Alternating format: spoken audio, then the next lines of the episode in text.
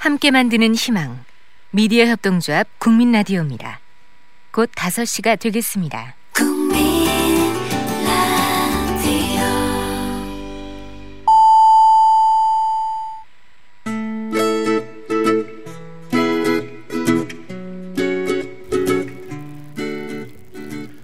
네, 미디오늘과 미디어 협동조합이 함께하는 미오캣, 오늘 미오북 사 화 맞게 아, 죄송합니다. 미오북 사 화 맞게 됐습니다.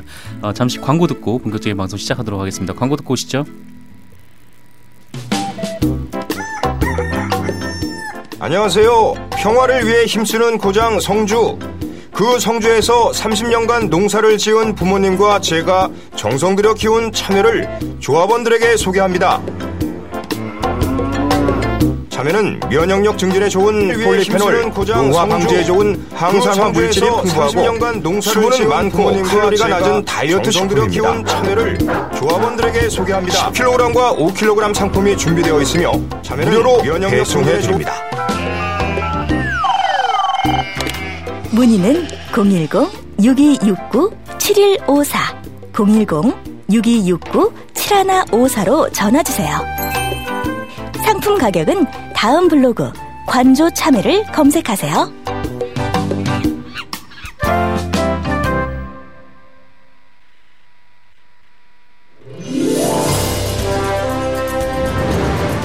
최상의 사운드와 경제적인 앰프 시스템, 유무선 마이크, 그리고 행사용 강의용, 연설용 기기와 이동식 앰프, 게다가 차량 선방용 기기와 노래방 기기까지.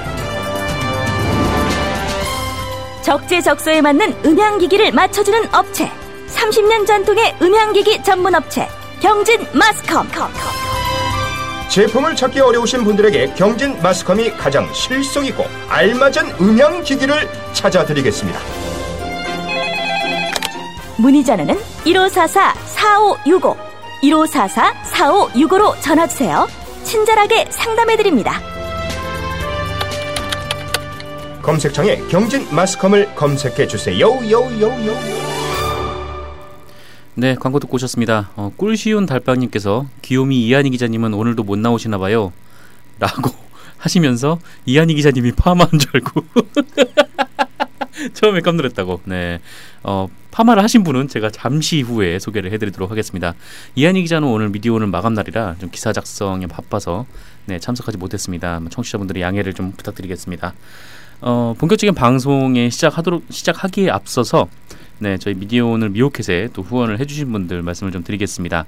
어, 나도 혁명 동지님께서 백사십삼 화, 네, 이한배 기자께서 나오신 백사십삼 화죠. 백사십삼 화에 후원을 해주셨고요. 네, 그리고 잠시만요. 네, 릴리짱님께서 백사십사 화에 각각 후원을 해주셨습니다. 네, 후원을 해주신 분들 정말 감사드리겠습니다. 어, 그러면 이제 본격적으로 방송을 시작을 하겠습니다. 오늘 이 책, 네, 저희 미오북을 통해서 매주 한 권의 책을 소개를 하고 그 책의 저자분과 만나보는 시간을 마련을 하고 있어요. 그래서 이 주의 미오북, 네, 네 번째 시간은 오늘은 문화 분야의 책을 준비를 했습니다. 네, 권력에 맞선 상상력, 네, 문화운동 연대기, 요 책입니다. 네, 유튜브를 보시는 분들은 아시겠지만 요 책이고요. 어, 이 책의 작가, 네, 양효실 선생님을 모셨습니다. 안녕하십니까? 네, 안녕하세요. 네. 어, 혹시 긴장되시나요? 모르겠습니다. 누가 봐도 긴장되는 것 같다는 느낌이 좀 드는데. 네, 네. 그러시군요. 혹시 네. 이런 팟캐스트 방송은 나와본 적 있으세요? 아, 처음이죠. 아, 처음이시구나. 네. 네. 아, 그렇군요. 별거 아닙니다. 네, 네, 농담이고요. 네. 네, 작가님은 그 앞에 저자 소개란을 좀 보니까 미학을 전공을 하셨더라고요. 네, 음. 미학을 전공을 하시고 또 미국의 젠더 이론가 뭐 주디스 버틀러의 책도 번역을 하셨다. 음. 네, 사실 제가 이분이 누구 주디스 버틀러가 누군지 몰라서 네, 그렇습니다. 그리고 또 여러 대학에 또 출강을 하시는 걸로 알고 있는데요. 좀 음. 어떤 강의들을 좀 하고 계신가요? 아, 일단 뭐 그 어, 미학 미학이 아무래도 국내에서는 좀 생소하긴 한데 네. 대학 안에서는 일반 교양 쪽에서 굉장히 잘 나가는 과예요. 그래서 음. 저 같은 경우는 뭐 대중예술에 의해 뭐 현대예술에 의해 예술과 사회 이제 이런 교양 수업, 그다음에 이제 주디스 버틀러 같은 경우는 네. 전공 수업이나 이제 대학원 수업에서 많이 이제 읽고 있는데 네. 이제 제가 현재 강의를 시작해서 현재 한 이십 년이 지났는데 음. 이제 제가 어, 그 미학과 강사로서의 제 정체성이 무엇인가라고 하는 생각을 해보니까 네. 음, 이 책이나 최근에 또 제가 또 다른 책을 하나 냈는데 어, 여성, 뭐 동성애자, 청년이라고 네. 하는 게 저의 키워드인 것 같고요. 음. 그러니까 뭐 성적 소수자, 인종적 소수자, 뭐 세대나 계급에 있어서 청년은 또 어떻게 보면 또 그 내몰려 있는 어떤 집단이니까 네. 그래서 특별히 보자면 여성, 동성애자, 청년이라고 하는 세대나 계급이나 어떤 그 집단들의 어떤 정체성을 갖고 있는 예술가들. 네. 를 주로 많이 소개를 하는 것 같고요. 음. 그것과 연관한 미학 이론들을 전달하고 네. 그다음에 뭐 가장 큰 어떤 관심은 아마도 어, 감수성 음. 과, 과연 우리의 어떤 그 감수성 훈련 또는 상상력이라고 하는 것이 좀 더 나은 세상을 만드는데 어, 촉매제가 될 수 있나 도구가 네. 될 수 있나 아마 이런 것들에서 음. 어떤 믿음을 갖고 있는 사람인 것 같긴 합니다. 그래서 음. 어, 계속 감수성 훈련이라고 네. 하는 걸 하고 있다고 생각이 들어요. 네, 음. 이 책을 좀 보니까 이 책 역시 뭐랄까요, 약간 좀 사회적 약자 혹은 음. 소수자 뭐 이런 분들과 음. 그분들의 대표도 좀 문화 현상 뭐 이런 것들을 음. 분석을 하신 것 같아요. 음. 저 레드애님께서 책을 다시 보여달라고 하셔서 어, 네 씨지가 떴네요. 네. 감사합니다. 네. 좋은 책입니다, 여러분. 네, 좋은 책입니다, 여러분. 네, 제가 읽어봤는데 네. 어, 어, 저는 정말 개인적으로 굉장히 재밌게 읽었어요. 네. 음. 그런데 이 일단 뭐 이 책 내용으로 들어가기 전에 음. 일단 이 문화운동이라는 것 자체가 음. 사실 뭐 그렇게 어, 이, 이, 저희가 이렇게 살면서 이렇게 중요한가라는 생각을 딱 했었는데 음.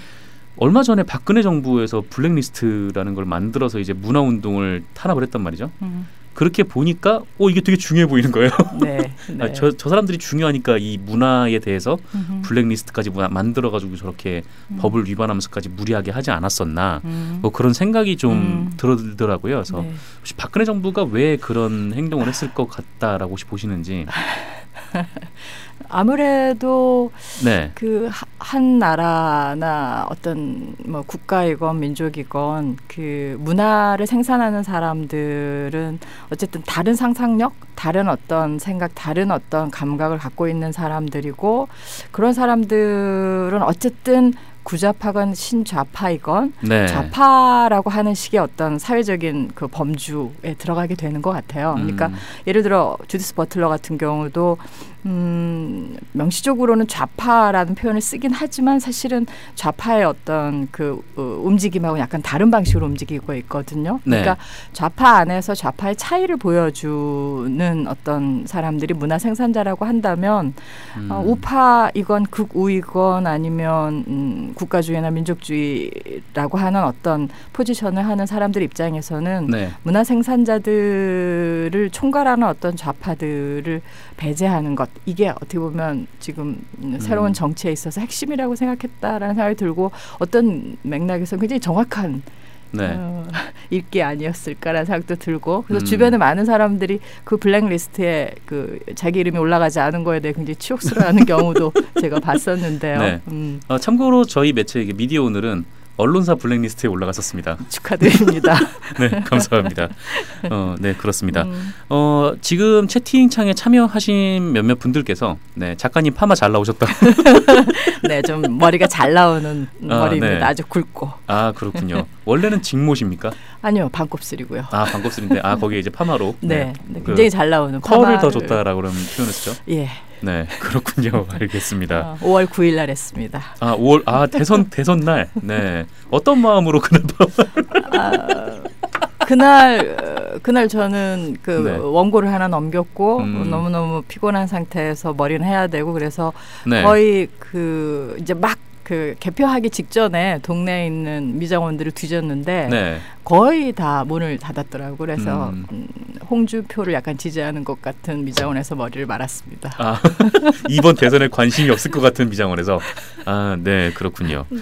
알겠습니다. 어, 정돈진님께서 목소리 너무 우아하시다고. 여러 목소리 여러 개입니다. 네, 한편에서는 달별애님께서 그 음. 백두산 락커 닮은. 네, 그렇습니다.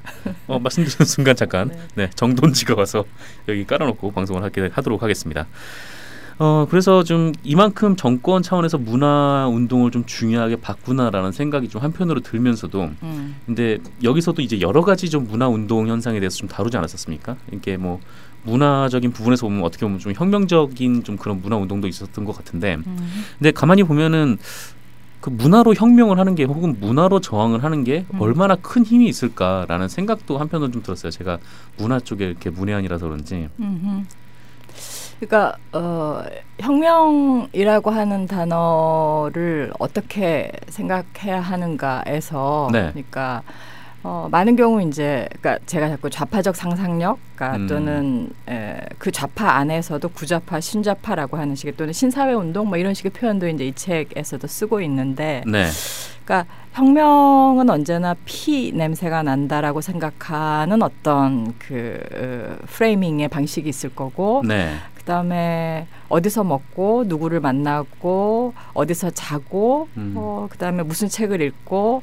어, 에스엔에스를 어떻게 그 사용해서 네트워크를 만들고 이런 아주 사소하고 일상적인 것들에서의 어떤 변화나 어, 또는 어떤 전복이라고 하는 것들을 혁명이라는 단어를 통해서 이해하려고 하는 것 사이의 어떤 차이 아닐까라고 하는 생각은 좀 들어요. 그러니까 어, 저도 이제 여기서 문화 운동 이라는 표현을 썼고, 네. 아마 문화혁명이라는 단어는 이 장의 오월 문화혁명, 그러니까 이거는 이제 역사적으로 어떻게 보면 그렇게 규정하고 있기 때문이기도 한데 음. 어, 대부분은 운동이라는 표현을 썼습니다. 그래서 이, 이 운동들은 어, 숫자로 보자면 굉장히 많은 사람들이 길거리에 나선 경우도 있고, 네. 서너 명의 친구들이 모여서 만들어내는 어떤 운동도 있고, 그래서 음.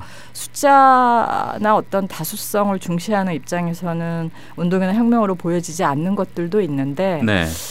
그런데 저는 이제 그런 모든 어떤 그 양적 양적인 어떤 차이에도 불구하고 음. 이들이 모두 어, 천구백육십 년대 이후에 어떤 여성 동성애자, 뭐 장애인, 청년, 네. 기타 등등의 어떤 그 소수자들이 자발적으로 음. 뭐라고 할까요? 그 다음에 일상에서 일상에서 음, 자신의 문제로부터, 그러니까 어떤 그것이 옳기 때문이 아니라 그것이 우리에게 중요하기 때문에라고 하는 음, 그런 어떤, 그러니까 운동을 일으키는 어떤 그 구조라고 해야 될까요? 아니면 이유라고 할까요? 이런 것들이 굉장히 사소한 것들로 바뀌었다라는 생각이 들고, 어, 그래서 혁명이라고 하는 단어를 저도 사용해야 되는가 말아야 되는가, 예를 들어 이제 아마 조금 이따 물어보실지 모르겠지만 촛불 시위를 촛불 혁명이라고 말할 수 있는가, 이런 부분들에서, 네. 이제 뭐 그 메타포의 차이라고 해야겠죠 좀. 음, 음. 음. 그러니까 어, 혁명이, 그러니까 어쨌든 역사학 같은 경우도 사실은 레토릭의 싸움이잖아요. 그러니까, 네. 운동이냐 시위냐 폭도냐 혁명이냐 이런 거를 가지고 거의 정권 싸움이 벌어지기도 하는 그런 맥락에서 보자면 혁명이라고 하는 단어를 좀 느슨하게 쓴다, 또는 혁명이라는 단어에서 피 냄새를 조금 없앤다, 그래서 음. 혁명을 좀 즐겁고 유쾌한 걸로 만든다, 이런 뉘앙스를 허락하시는 분들에게 있어서는 문화와 혁명은 연결될 수 있을 것 같고, 네. 혁명은 진지한 것이고 그다음에 혁명은 어떤 타도 붕괴이고, 이렇게 생각하신 입장에서는 아마도 문화와 혁명의 접합을 좀 불편해하지 않으실까라는 생각도 음, 좀 드네요. 음, 그렇군요. 음, 네. 어떻게 보면은 뭐 그동안 뭐 혁명이라고 부를 수 있는 것들도 뭐 가장 개인적인 것부터 시작을 하게 되지 않았을까라는, 예, 그렇죠. 그런 생각도 좀 들고, 네. 뭐 그렇습니다. 음, 음. 그래서 좀 책의 내용으로 좀 본격적으로 좀 넘어가 보면요. 네. 네. 이 책을 볼 때 제일 처음에 나왔던 파트가, 네. 국제상황주의 그리고 기드보르, 네, 이런 내용이었어요. 그래서 음. 뒤에 내용은 되게 술술술술 익혔는데 음. 이 앞에 내용부터 사실 좀 숨이 좀 막히더라고요. 네, 너무 어려워서. 네, 네, 그래서, 네. 앞에가 어렵고 뭐 뒷부분부터는 계속 잘 읽히는 좀 그런, 네, 그런 형태였는데 음. 이 어려운 장이 맨 앞으로 온 이유가 있나요? 음. 보통 반대 아닌가요? 그 육십팔, 육십팔의 어떤 뭐 정신이라고 할까요? 네. 에토스라고 할까요? 그런 것들을 국제 상황주의에서 찾는 게 어떻게 보면은 음. 그 문화사 안에서는 거의 정설 같은 거이고요. 네. 그다음에 또는 저 같은 경우 펑크를 굉장히 좋아하는데 펑크록 그 섹스피스톨즈 이야기를 할 때도 이 섹스피스톨즈의 그 매니저가 네. 국제 상황주의자였다라는 식의 이야기라든지 음. 간간히 국제 상황주의가 이 이십 세기 후반의 어떤 문화 운동에서 어떻게 깊숙이 스며들어 있는가를 그러니까 어떤 책에서건 꼭 보게 돼요. 네. 그러니까 어, 책을 구성하는 데 있어서 저는 음, 기드보르는 이 스펙타클의 사회는 굉장히 어려워요. 저도 저는 거의 읽을 수 없을 만큼 어려운 책인데 그래. 그런데 왜 써놨습니까? 근데 이 이 모든 문화 운동들의 어떤 정신적 또는 네. 어떤 사상적인 기반이라고 할까요? 그렇게 해서 끊임없이 인용이 되고 있기 때문에 음. 어, 앞부분에서 이 드보르라고 하는 이름을 네. 어, 이렇게. 축처럼 사용해야겠다라는 생각은 처음부터 했었던 거고 음. 어, 그래서 아마 음, 여기 나오는 내용들 중에 예를 들어 기드보르에서 이제 그 예술 예술을 가지고 정치를 한다라고 했을 때 어떤 예술 형식들이 정치적인가에 대한 좀 어려운 이야기이긴 해요. 그러니까 네. 음, 메시지, 그러니까 억압받는 자가 일어나서 촛불을 들고 또는 횃불을 들고 혁명을 일으켜서 거리를 장악했고 이런 어떤 내용 중심의 어떤 정치적 예술이 아니라 네. 어떤 형식이. 그러니까 음. 어, 영화라는 매체 또는 뭐 그 회화라는 매체, 어, 문학이라는 매체 자체가 갖고 있는 정치성은 무엇일까라고 하는 고민이 이십 세기 후반에 어떻게 보면 이 문화운동들에서 일관되게 볼 수 있는 새로움인 것 같아요. 음. 그러니까 구좌파들이 중요하게 생각하는 어떤 내용 중심의 리얼리즘에서 네.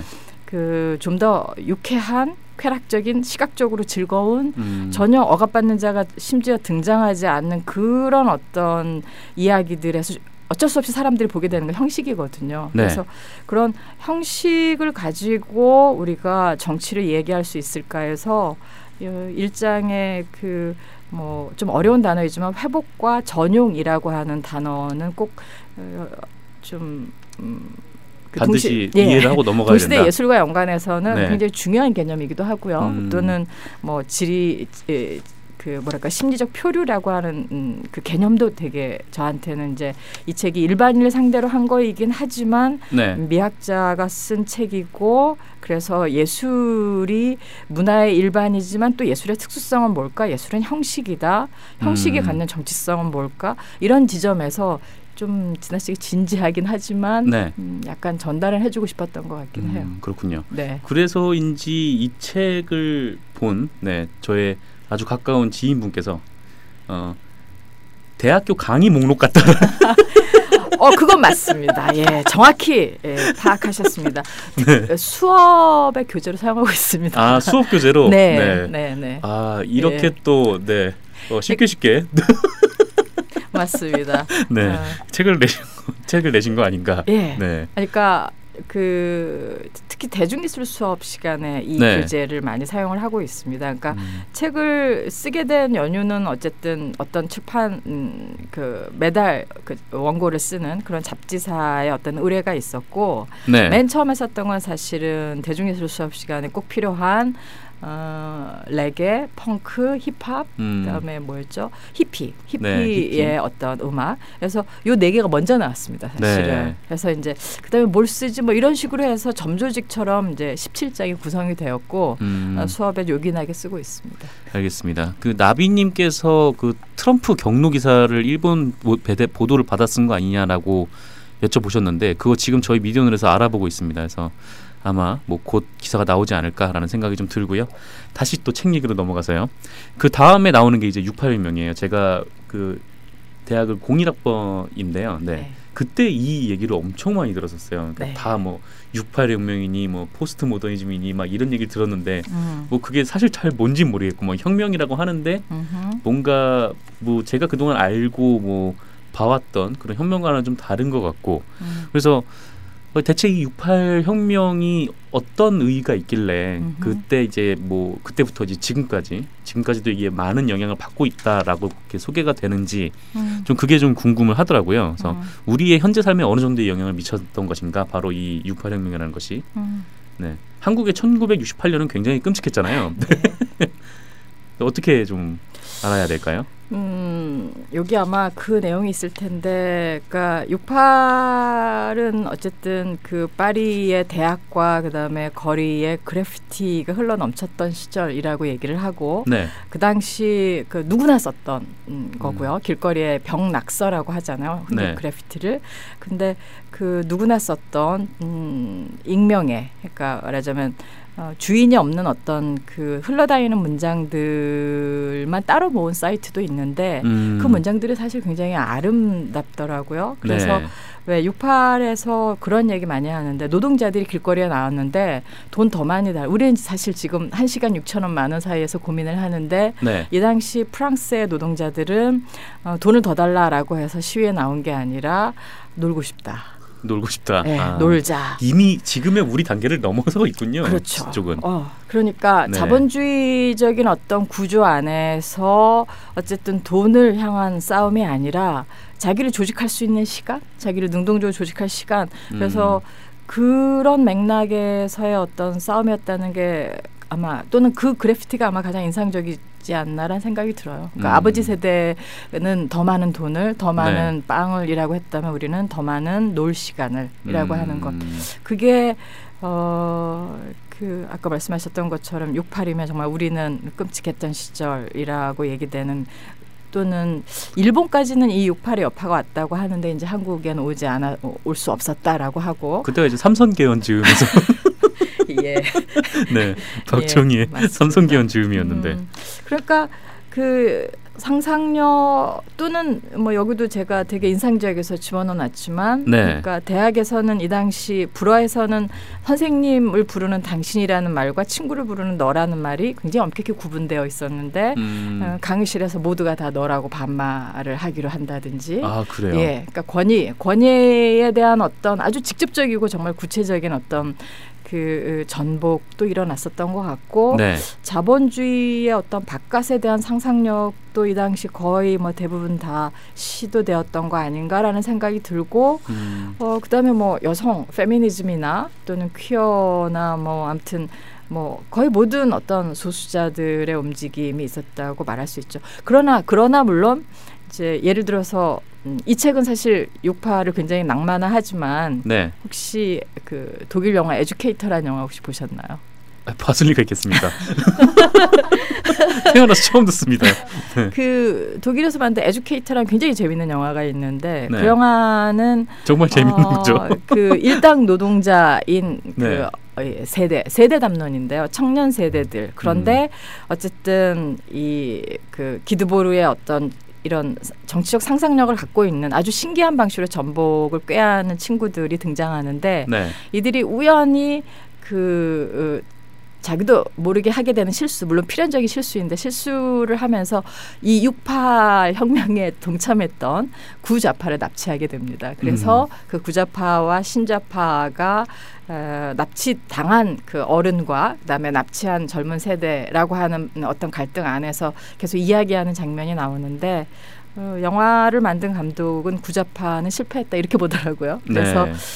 물론 지금 제가 얘기하는 이제 구좌파라고 하는 거는 신좌파로서의 육파를 이끌었던 좌파들을 이제 그 젊은 세대들이 보는 방식인데, 음, 그러니까 아마도 이제 막스 레닌주의에게 막 그렇게 됐던 사람들 아니죠. 그러니까 육파는 육파는 사실은 신좌파라고 하고 신좌파는 구좌파에 비해서는 정치적인 변혁이 가져올 가능성을 믿지 않는, 그러니까 음. 선거라든지 네. 우리가 문재인 대통령을 찍을 때 가졌던 그런 상상력보다는 지금 바로 여기 우리 감각을 바꾸는 것이라고 음. 하는, 그러니까 정치가 아니라 파마를 하는 것. 아닙니다. 저기 투표하고 했습니다. 아, 예, 그러니까. 그럼요. 네. 그래서 그걸 의심했던 건 아닙니다. 그러니까 에, 정치보다는 일상이라고 하는 거를 더 즐겁고 유쾌하고 쾌락적으로 만드는 것이라고 네. 하는 것을 가지고 이야기했던, 그러나 어쨌든 좌파적이었던 세대들이 음. 어떻게 삼사십 년 이후에는 결국 보수 꼴통 꼰대로 돌아서는가에 대한 그런 굉장히 재밌는 영화예요. 그래서 아. 그 영화를 보면서 또 드는 느낌은 아, 어쨌든 멀리 있는 제가 육파를 그 낭만하고 신화하는 것과 음. 직접 유럽에 살고 있는 사람들이 육십팔 세대 이미 이제 꼰대가 된 세대들이잖아요. 네. 그들에 대해서 어떻게 이야기하는가는 다를 수 있구나라고 하는 또 음. 그런 방식으로 읽었습니다. 그렇군요. 아, 네. 그럼 가만히 우리나라도 생각을 해보면은 그 저희가 팔 그 팔십칠 년 예, 혁명이 있지 않았습니까? 유월 혁명이 있었는데 음. 그때의 세대가 이제 삼팔육이라고 불렸던 세대들인데 그분들이 지금 뭐 전부 다는 아니지만 네. 일부는 지금 오십 대에 진입을 해 계시잖아요. 네. 네, 그렇죠. 네. 네. 그런데 그분들이 그렇게 일종의 사회의 주류가 됐는데도 뭔가 한국적인 사회 분위기는 잘 바뀌지 않는 것 같다는 생각이 좀 들기도 해서 네. 네. 교수님은 좀 어떻게 보시나요? 아, 왜 그런 얘기 하잖아요. 그러니까 어, 그 처음부터 끝까지 그 일관되게 올곧게 에, 그 자리를 지키는 사람들 뭐 이 이 이 환상이 결국 네. 우리가 어떻게 보면 어른 또는 지도자, 의인, 영웅 이런 어떤 용어들을 통해서 우리가 투사하는 건데 나는 음. 매번 배신하지만 너는 계속 그 자리에 있어라라는 식으로 이야기를 하게 되는데 어른이 되면 다들 변명거리는 다 있는 것 같고요. 네. 음, 그래서 이 책이건 그러니까 제가 아까 여성 동성애자 청년이라고 하는 식의 표현을 썼을 때 그러니까 이제 이것도 사실은 진짜 여자, 진짜 동성애자, 진짜 청년이라고 하는 거를 가리키는 단어일 수 있고 세대, 그러니까 음. 이십, 삼십 대일 수도 있고 나이를 먹어도 계속 그런 어떤 청년의 그 자세를 유지하고 있는 사람들에 대한 용어일 수도 있을 것 같은데 네.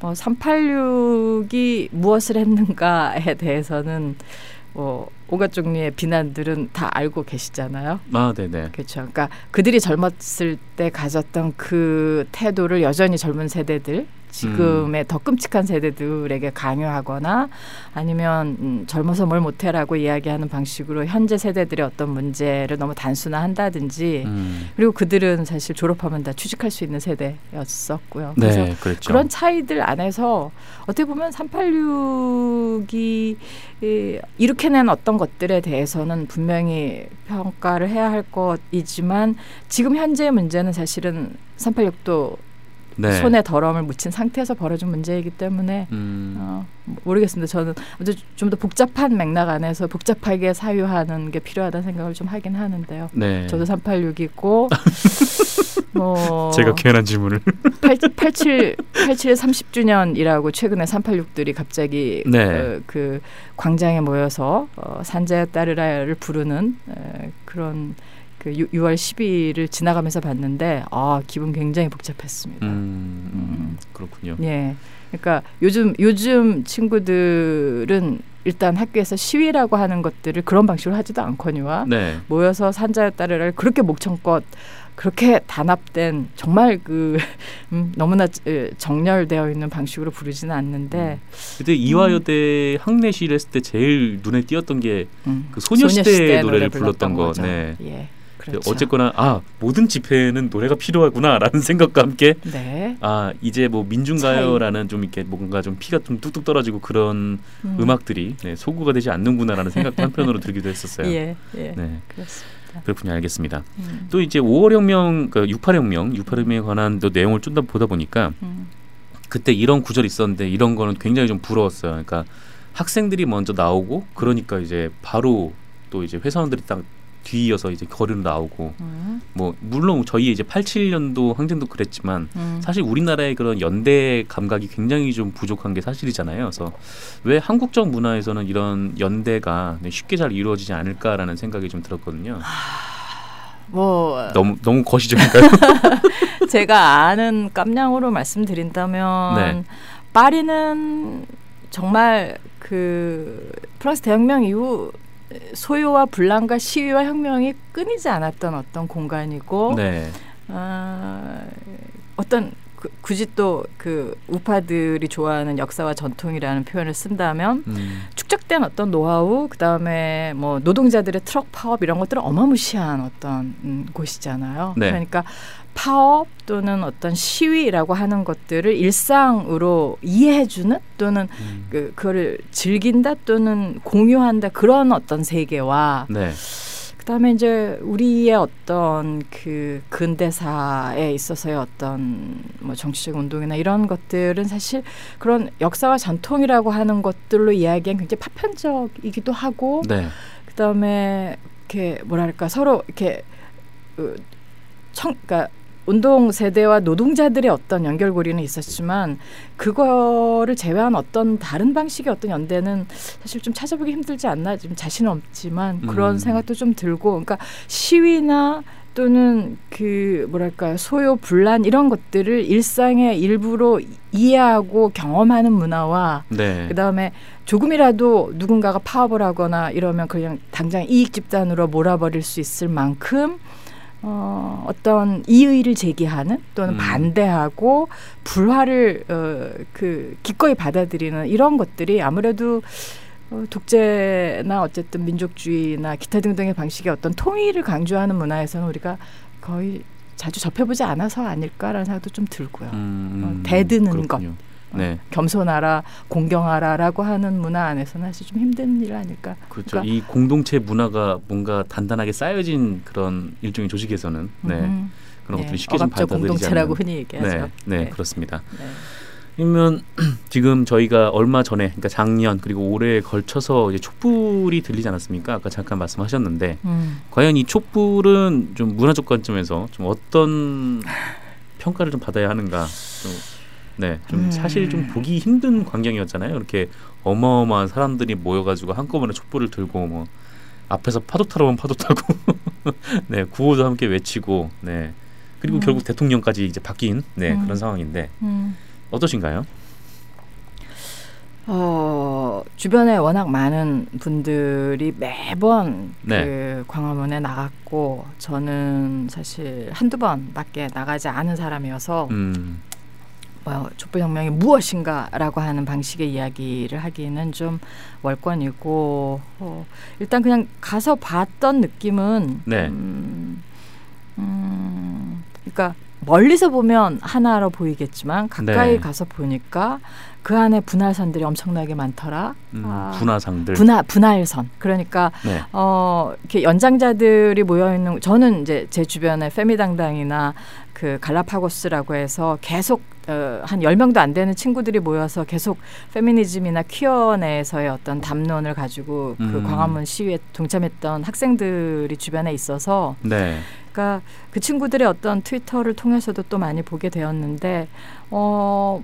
제 경험은 아니고 예를 들어 퀴어 집단에서 나가서 시위를 할 때 예를 들어 이제 사실 그 호모도 인간이다 뭐 이런 식의 그 스티커를 나눠주는 그런 실천을 했는데 음. 어른들이 지갑을 열고 정말 얘네는 자비로 그 스티커를 만들었는데 돈이 상당히 많이 들어갔었거든요. 네. 저도 좀 뜯기고 그랬는데 근데 어, 길거리에서 어른들이 아무튼 이렇게 지갑을 열어서 돈이 한 푼도 없었는데 이 다음 아. 시위는 어떻게 나가지라고 할 때 뭐 이십만 원을 주신 분, 오만 원을 주시는 분들, 그러니까 음, 위축되어 있는 순간들도 꽤 많았고 네. 음, 그 그에 비해서 또 대단하네라고 하면서 지지하는 사람들도 많았다. 그러니까 어쨌든 그 집단 안에서는 정말 다양한 목소리들이 있었던 것 같고 음. 그 목소리들이 그 한 공간을 점유하는 방식으로 같이 있었고라고 하는 맥락에서는 기존에 모여있던 방식하고는 굉장히 다른 음. 느낌이었고 저도 그 가서 봤을 때의 느낌은 어, 굉장히 즐거워한다라고 하는 거였고 음.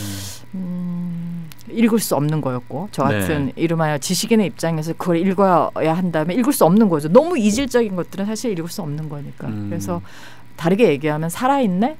라든지 살아있네요. 예, 네. 살아있는 거. 죽은 음. 것들은 읽을 수 있잖아요. 어떻게 음. 보면은 이미 그러니까 지금 이 문화혁명도 어, 지금 수십 년이 지난 다음에 문화혁명이 무엇이었는가라고 쓰는 거랑 네. 그 당시 문화혁명에 참여했던 사람들 사이의 간극은 엄청나잖아요. 음. 그들은 이게 그것이 얼마나 대단한지 모르고 그냥 거기에 정말 참여한 거고 지나서 이제 이게 역사화되면서 위대한 운동이 되듯이 촛불도 가서 봤을 때의 느낌은 너무나 사소하고 너무 쾌락적이고 그다음에 너무 다양하고 이질적이었고 그래서 어, 약간 삼팔육으로서 약간 음, 이게 운동이야? 뭐 이게 시위야라고 얘기하려고 음. 하는 제 한쪽과 그다음에 네. 와 역시 다르구나라고 하는 쪽이 같이 공존했던 것 같아요. 저 같은 음. 경우도 제 머릿속에서. 그럼 오히려 그 팔십칠 년보다는 이번 이천십육 년, 이천십칠 년 촛불이 좀 육 팔에 좀 더 가까운 그렇게 봐야 되는 건가요? 아, 육 팔을 왜 그렇게 자꾸 이렇게 소환하십니까? 아, 뭔가 있어야 될 것 같아서요, 우리나라도. 언제 노나 우리는. 네. 아마 그 최근에 또 주디스 버틀러가 새로 낸 책이 어떤 정치적 집회에 대한 이야기인데 네. 버틀러 같은 경우 그런 표현을 써요. 그러니까 어, 오키파이 월스트리트나 아마 촛불 시위도 들어갈 것 같은데 기존의 좌파들이 갖고 있는 혁명이라는 개념에 비추어 본다면 혁명이 아닌 네. 이런 그 아주 사소하고 시시하고 심지어 정치적 계급이라고 또는 정치적 어떤 집단이라고 말할 수 없는 세대들이 모여서 음. 뭔가 외쳤던 이 새로운 정치적 운동의 형식 들을 뭐라고 얘기해야 될 것인가에 관련한 책을 또 새로 쓰셨어요. 음. 그렇기 때문에 육팔이 그, 그 프랑스의 어떤 특수한 상황에서 만들어진 거고 네. 어, 드골 정권이라고 하는 그 우파 정권을 염두에 둬야 되고 거기서 그 당시 대학 제도권 시스템이 어떻게 되어 있는가를 염두에 두지 않으면 사실 읽기 좀 어려운 부분들이 있듯이 네. 촛불도 저희 맥락의 특수성을 가지고 얘기하는 게 그래서 음. 오기 전에 주신 질문지 때문에 좀 찾아봤더니 이렇게 육팔의 이 촛불 시위나 촛불 혁명을 이렇게 갖다 대려고 하는 그런 욕망을 가진 글들이 꽤 많더라고요. 네, 저거 그랬습니다. 근데 그러니까 그 욕망이 그러니까 육팔만큼 대단한 거야라고 하는 이야기인지 음. 아니면 이 역사적인 시간적 공간적 차이에도 불구하고 어쨌든 혁명의 어떤 형태들의 이 유사성이나 동질성이 신기하지 않냐라고 하는 거인지 네. 일단 좀 음, 흥미롭게 보긴 했습니다만 음. 아무래도 차이에 대한 이야기를 좀 더 해야 되지 않을까 싶은 생각이 들기도 하고요. 오십 년이나 네. 지났는데 네. 그런 생각도 들고요. 그렇군요. 알겠습니다. 네. 어, 그럼 잠깐 저희 광고 듣고 네, 계속 이야기 나눠보도록 하겠습니다. 광고 듣고 오시죠. 아늑한 분위기 깊은 커피맛 미디어 협동조합 카페 온에어 아시나요? 지식과 공감이 있는 공감 온에어는 울타리가 낮은 조합원과 시민의 휴식 공간입니다. 서울 마포구 월드컵로 삼 칠 웰빙센터 지하 일 층입니다. 미디어 협동조합원은 할인된 가격으로 모시겠습니다. 김엄마, 김용민, 불금쇼, 정영진, 최욱이 뉴스케이 라이브에서 결합했다. 세상에 둘도 없는 시사 토크쇼 맘마 이스. 그 맘마 이스 좀 같이 하면 안 될까?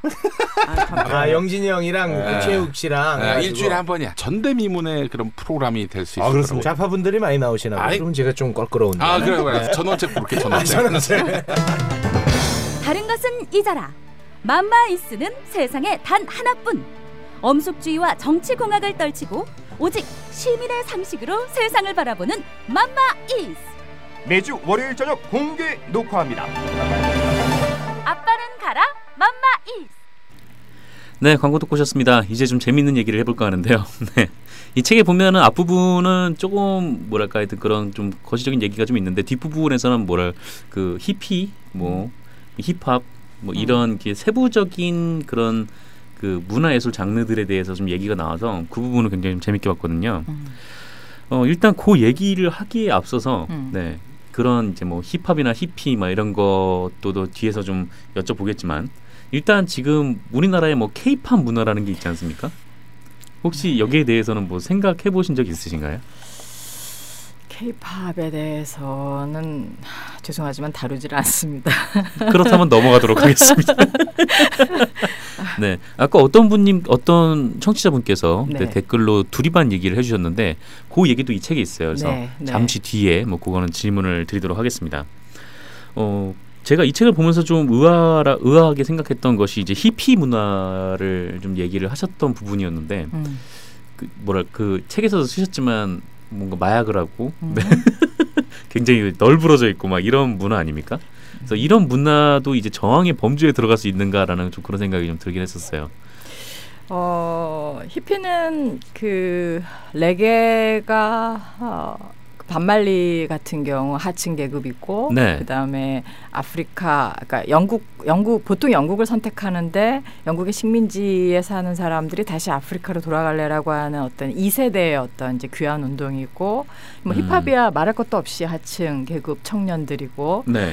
그다음에 펑크도 말할 것도 없이 노동자 음. 계급 청년들인데 히피는 백인 중산층 청년 운동이에요. 아 그래요. 그러니까 아. 계급을 무시할 수 없죠 운동에서. 음. 그러니까, 그러니까 어느 정도 음, 좀 주류라고 볼 수 있는 사람들의. 그러니까 힙, 우, 한국에서도 왜 힙하다 힙스터에 대한 어떤 묘사들이 있잖아요. 네. 한국 요즘 이렇게 많은 친구들이 얘기하는. 그러니까 히피, 힙하다 막 이런 거. 네. 네. 그러니까 히피는 음, 있는 집 자식들의 저항.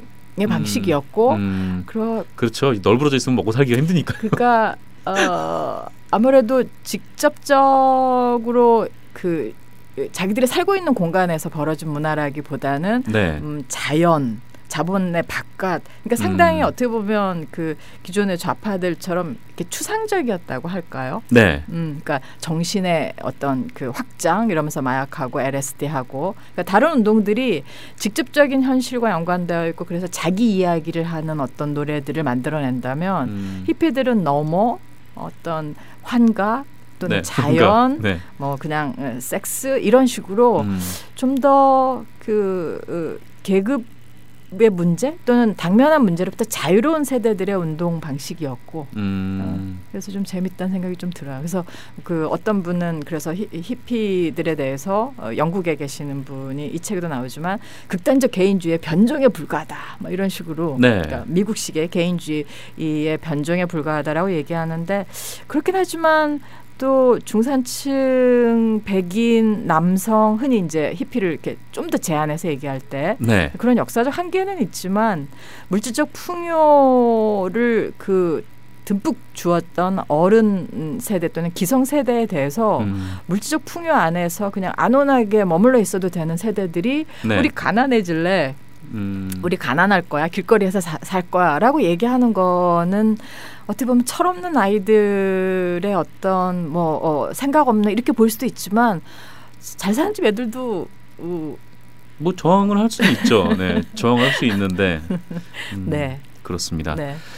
어, 그 제이지케이님께서 음. 교수님 여기 널브러져 조는 애들 있어요 라고 말씀해 주셨네요. 네. 수업 시간에는 굉장히 학생들이 집중을 합니까? 어, 아닙니다. 아닙니다. 네, 그렇군요. 네, 저는 어. 조는 학생에 대해서는 전혀 터치는 하지 않습니다. 아, 제가 좀 피곤해서 그런데 혹시 중간에 졸더라도 그러니까 양해를 좀 부탁드리겠습니다. 관심이 있는 거에 대해서는 깨어나기 때문에 네. 어, 아이들이 잔다면 어제 음. 힘든 일이 있었구나. 그다음에 음. 수업이 재미없구나. 네. 어, 다음번엔 소재를 바꿔야겠구나. 이렇게 많이 생각을 하죠. 혹시 예수님이세요? 잠깐 머리 모양도 그렇고 문득 그런 생각이 좀 들었습니다. 아, 아닙니다. 네, 이건 그렇군요. 수십 년의 노하우죠. 그러니까 네. 요즘 세대는 어쨌든 중고등학교에서 누워서 잤던 세대들이잖아요. 네. 그러니까 그들의 감각을 제가 일깨워내지 않는다면 그 친구들한테는 누워 자는 게 너무 익숙한 또 음. 어떤 일상이어서 네. 그거를 하지 못하게 하는 건 또 무슨 억압이 아닐까 막 굉장히 고통스럽긴 해요. 네, 어떻게 하는 게 교육인가에 대한 생각에서의 음. 어떤 고민입니다. 예전에 그 고등학교를 다녔을 때 제가 자다가 자다가 일어났거든요. 근데 일어났는데 그때가 한문 시간인가 그랬는데 윤리 시간인가 음. 자다가 일어났는데 주변을 보니까 저만 눈을 뜬 거예요. 그 반에서 그러니까 선생님이 동공이 목적 없이 허공을 떠돌다가 저와 눈이 마주친 다음에 저만 보고 강의를 하시더라고요. 그래서 아, 그 이후로 잠을 잘 수도 없고 네, 좀 그랬던 기억이 문득 네, 들었습니다. 어, 또 책 얘기가 좀 다시 돌아가서요. 네, 그 힙합, 뭐 레게, 뭐 이런 것들이니까 뭐 일종의 그 사회적인 약간 좀 하 하층민화가 좀 이상하긴 한데, 근데 음. 뭐 어쨌거나 좀 그런 좀 힘이 없는 세력 그 사람들의 그런 음. 저항적인 음악들이 좀 있었잖아요. 그래서 네. 그 자세한 내용은 이 책에서 마, 자세하게 나와가지고 보면 아실 것 같은데, 음. 근데 다만 요새 뭐랄까 좀 힙합 같은 경우에 제가 힙합 음악을 좀 즐겨 듣는데 뭐랄까 이제 저항이라기보다는 어, 뭔가 내가 그 돈이 너무 많아. 뭐 나는 돈이 스웩. 많아 막 스웩이라고 스웩. 하죠. 네, 난 너무 멋있어 막 이런 식의 좀 음악으로 그러니까 일종의 힙합도 그렇고 레게도 그렇고 주류 문화로 이동을 하면은 저항성을 잃어버리고 굉장히 또 자본주의화가 되는 경우가 왕왕 있더라고요. 뭐 어떻게 보시나요, 선생님께서는? 그건 필연적인 궤적인 것 같아요. 그러니까 음. 뭐 반말리도 자메이카의 특수한 계급의 정치적 의식을 가진 사람만이 부를 수 있는 음악, 어, 노래였고 음악이었는데 네. 이게 이엠아이 레코드사와 계약을 하면서 국제화되고 음. 음. 한국에 들어왔을 때 우리는 반말리의 가사는 모르고 그냥 음. 어떤 그 카리브의 음악으로 뭐 소비하듯이 그러니까 힙합도 정치적 힙합 힙합이 있고 그 다음에 뭐 섹슈얼리티나 굉장히 폭력적인 그러니까 네. 정말 그 못 배우고 못 사는 아이들의 그 디스 욕으로 되어 있는 F 음. 힙 그 랩들이 있잖아요. 그러니까 그 어, 랩이건 힙합이건 굉장히 다양성을 갖고 있는데 어쨌든 한국에 들어올 때는 어, 흔히 하는 말로 청담동을 통해서 네. 어, 들어온 수입 문화고 고급진 문화잖아요. 음. 그러, 그런 방식으로 들어왔기 때문에 그러니까 여전히 저는 한국 한국의 힙, 래퍼들의 어, 그 한국말을 들으면 옹알이고 음. 약간 버터가 발려져 있고 음. 어, 어쨌든 그러니까 어떻게 보면 힙합이나 랩이 한국에 들어오는 어떤 그 구도, 한국말을 잘 못하는 이 세들의 어떤 가장 힙한 문화처럼 한국에 들어왔고 그래서 그들의 말하기 방식이 여전히 전승되고 있잖아요. 네. 지금 순 국산 그 래퍼들도 버터를 바른 것 같은 식의 어떤 발음을 한다든지 음. 그건 되게 재밌는 현상인 것 같아요. 그런 음. 부분들은. 근데 이제 가끔 어쩌다 그 래퍼, 한국 래퍼들의 음악 중에 들을 만한 것이 있다는 걸 제외한다면 유엠씨는 굉장히 칭찬하시더라고요. 아, 뭐 그 그 그 노래죠. 특정한 아, 그 노래. 노래. 특정한 네, 그 노래. 네, 네. 네. 사람들을 뭐죠? 그 노래 갑자기 생각이 안 나는데. 유엠씨 사람들을 뭐하게 만들었더니인가? 잘 모르겠습니다. 어쨌건 넘어가시죠. 예, 네. 네. 어 그리고 그 이후에는 좀 소수자 문화에 대한 좀 얘기들이 쭉 나와요. 뭐 동성애자라든지 뭐 음. 여성 소수자가 아니지만 좀 약간 좀, 좀 다른 맥락에서 소수자로 볼 수 있죠. 소수자로 예. 네. 숫자사 숫자로서 많다는 것과 네. 그들이 주류 문화에서는 네. 예. 여성으로서 말하기라고 하는 게 이렇게까지 힘들구나라고 하는 걸 지금 역설적으로 보고 있는 맥락에서 음. 보자면 여자들이 에, 남자들의 지지를 받는 방식으로 말하는 것이 아닌 여자가 여자를 위하여 하는 말들이 일으키는 분란이 네. 얼마나 좀 혐오를 일으키는지라고 하는 게 역설적으로 여성이 소수자라는 걸 보여주는 거 아닐까 싶기도 음, 하고요. 음, 그렇습니다. 네. 먼저 좀 동성애자 얘기 좀부터 먼저 하면 그 동성애자의 액트, 액트업 네, 이런 운동이 있었다라고 이 책에 좀 써져 있는데 음. 이것이 뭐 일종의 실패한 운동 이렇게 봐야 되나요?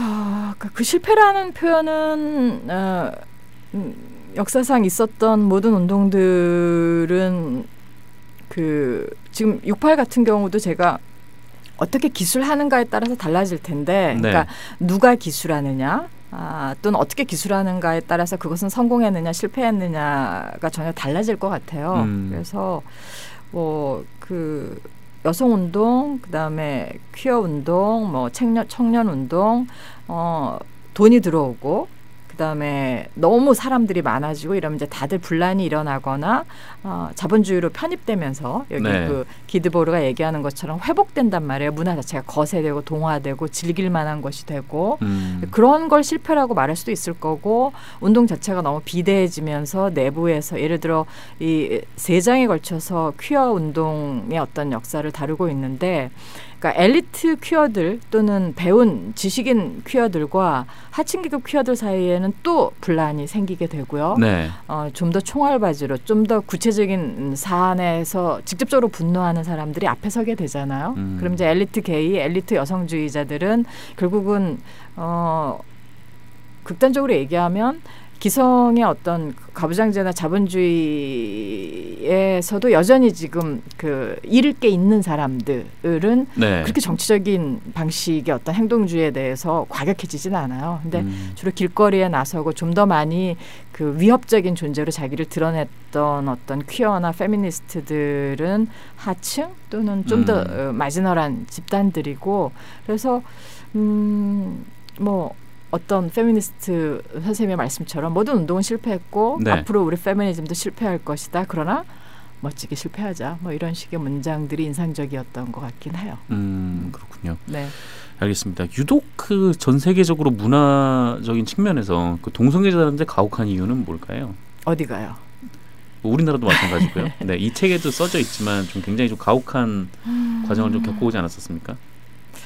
뭐 그거는 관습 아닐까 싶어요. 그러니까 기독교의 기독교의 어떤 그 성경 말씀을 전거로 들거나 네. 아니면 뭐 생물학을 들거나 어, 어떤 식으로건 그 혐오스러운 또는 뭔가 불순물들에 대해서 순수한 우리를 위협하는 것으로 어, 구성하고 그래서 배제하고 이건 어떤 민족주의나 어떤 집단주의나 국가주의나 다 쓰는 수사, 동원하는 전략이잖아요. 네. 그러니까 거기서 어, 지금 이십 세기 들어서 아마 가장 손쉽게 묶여서 배제시킬 수 있는 내부에 있는 혐오스러운 어떤 적 또는 타자가 동성애자 아닐까 싶고 이슬람이 보여주는 잔인함, 기독교가 음. 보여주는 잔인함, 유교가 보여주는 잔인함 사실 물론 그 우리는 또 이제 에, 이슬람을 음, 기독교보다 더 야만적이다라고 이야기하기 위해서 이슬람 안에서 일어나는 동성애자들에 대한 어떤 핍박이나 또는 어떤 네.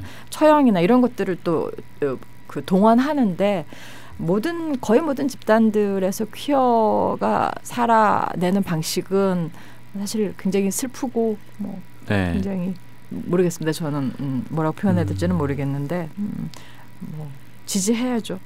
감히 그렇죠. 제가 지지라는 표현밖에 쓸 수밖에 없지만. 음, 알겠습니다. 그 페미니즘 문화 관련 챕터도 있던데 그 아무래도 페미니즘 얘기를 하면은 강남역 살인 사건을 좀 얘기를 하지 않을 수가 없을 것 같아요. 그때 그 사건 이후에 여성들이 강남역에 포스트잇을 붙이면서 좀 뭐랄까 좀 침묵 시위도 하고 뭐 플래시몹도 하고 좀 이런 좀 약간 좀 문화적인 집단 행동에 나섰고, 네. 음, 음. 반면에 그 일부 남성분들은 그 왜 이걸 여혐 범죄로 몰아서 음. 그 남성들을 잠재적 범죄자로 만들고 음. 그 여성 남성을 자꾸 가르려고 하느냐라는 음. 비판을 얘기를 하세요. 좀 이 부분에 대해서는 어떻게 생각을 뭐 좀 하시나요? 그 강남역 십 번 출구에서 있었던 살인 사건은 사실 늘 있었던 사건이잖아요. 네. 근데 저는 그 이전에 뭐 메갈부터 쭉 봤을 때, 그러니까 메갈이 말하는 방식은 사실 어, 페미니즘 안에서는 뭐 유럽이나 미국 어디서나 이렇게 볼 수 있었던 어떤 말하기의 방식이라면 저는 포스트잇이 굉장히 인상적이었었어요. 음, 그러니까 포스트잇이. 그게 예, 네. 그러니까 메갈리안들이 아마 그걸 화장실 또는 아무튼 뭔가 그 공개적인 자리에서는 그 포스트잇을 사실 붙이자마자 뗐기 때문에. 네. 어, 사람들이 쉽게 떼지 않을 수 있는 곳, 지지자를 좀 더 찾을 수 있는 곳에 아마 제가 지금 정확히 기억이 안 나는데 포스트잇을 붙이기 시작했고 음. 그 포스트잇의 그 연약함 있죠. 너무 쉬운. 그러니까 이, 이 메갈의, 메갈의 말하기 방식은 사실 굉장히 그 과격했다는 생각을 하는 거고 사람들이. 음. 어, 그러니까 예쁜 여자, 귀여운 여자, 사랑스러운 여자가 아닌 여자들의 말하기의 방식인데 그녀들이 취한 문화운동의 형식은 포스트잇이었고 전 그래서 그게 굉장히 상징적이라는 생각이 들었어요. 그러니까 네. 굉장히 에, 긴급한 문제에 대해서 굉장히 과격하게 이야기하는데 그 과격한 말하기의 방식을 전달하는 매체는 포스트잇이었다. 음. 이게 너무너무 저는 그 으, 지금 우리나라에서의 페미니스트들의 어떤 지금 자리가 아닌가라는 생각이 들었고 음. 그러니까 강남 십 번 출구도 그 사실 포스트잇이 이, 인산인해라고 하는 느낌을 주는 그런 광장이었잖아요. 네. 음. 그거 그, 그게 아마도 우리 여기 여자들이 있다.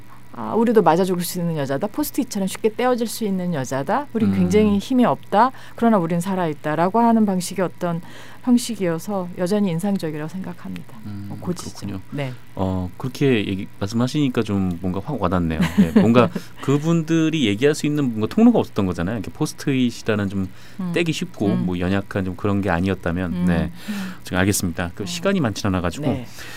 그 두리반 투쟁에 대해서 글이 있을 수 있었어요. 그래서 뭐 네. 철거민이라고 하면은 뭐 용산 참사가 막 떠오르고 막 위험하고 가혹하고 뭐 폭력적이다 뭐 이런 생각이 좀 떠오르는데 두리반 같은 경우에는 굉장히 그 오랜 시간 동안 네, 굉장히 뭐 재밌고 뭐 홍대 인디 밴드들의 공연도 이어지고 음. 네, 작은 공연장이 됐어요. 좀 그 동력을 좀 어디서 파티 오십일을 보시면 됩니다. 다큐멘터리. 정말 여기 왜 오셨습니까? 그러니까 제가 이번 학기에는 그 두리반 부분은 안 읽고 그 시간에 음. 파티 오십일 그 정용석 감독인가요? 제가 갑자기 까먹었는데 네.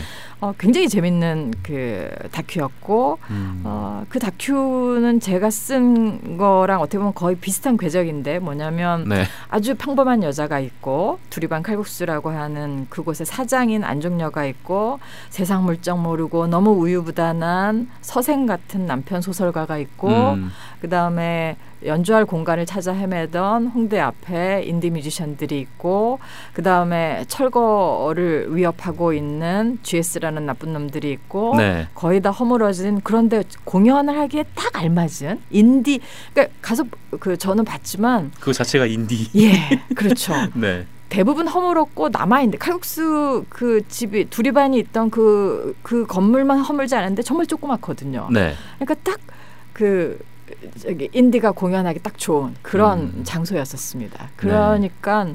그리고 거기 그 그전부터 알고 있었던 사람이 거기 꽤 있는데 만나보면 거의 대부분이 웃고 있는 사람들의 이 인디 음. 뮤지션들은 음. 그러니까 어, 파티의 오십 일에도 그런 장면들이 나오는데 기존의 네. 운동 방식에서 운동 가요를 욕망했던 철거민들이 갑자기 밤섬 해적단이 무대에 올라가서 그라인드코어 음. 아, 음악 알아들을 수 없는 막 귀가 찢어지는 음악을 운동 가요라고 트니까 다 떠나버리는 네. 이런 장면들이 나오는데 그러니까 예술가의 방식으로 싸우겠다라고 생각한 두리반 칼국수 집 남편이 있고 네. 그다음에 어, 어디서나 드러눕고 어디서나 그 저항했던 너무나 연약한 여자 안종님 씨가 있고 네. 그다음에 어디서나 웃으면서 음악을 할 수 있는 그리고 너무나 그 일취월장하게 되는 인디 뮤지션들이 있었던 음. 파티 오십이 일 강추입니다. 네, 알겠습니다. 그러면 뭐 엔딩 음악 네, 넘어가도록 엔딩으로 넘어가도록 하겠습니다. 네. 이렇게 해서 뭐 미오캣, 미오북 네 오늘 사 화 녹음 마쳤습니다. 어, 마지막으로 작가님께 음. 어, 이 책을 구입해야 하는 이유 한 말씀만 좀 들을 수 있을까요? 음, 네. 동시대 중요한 텍스트에 안 나오지 아, 아, 아까 뭐, 뭐라 그러죠? 안 나오는 법이 없는 거의 모든 중요한 문화 운동들을 다 실었습니다. 네, 그런 거 대단한 같아요. 책이고요. 대단한 책이라고요?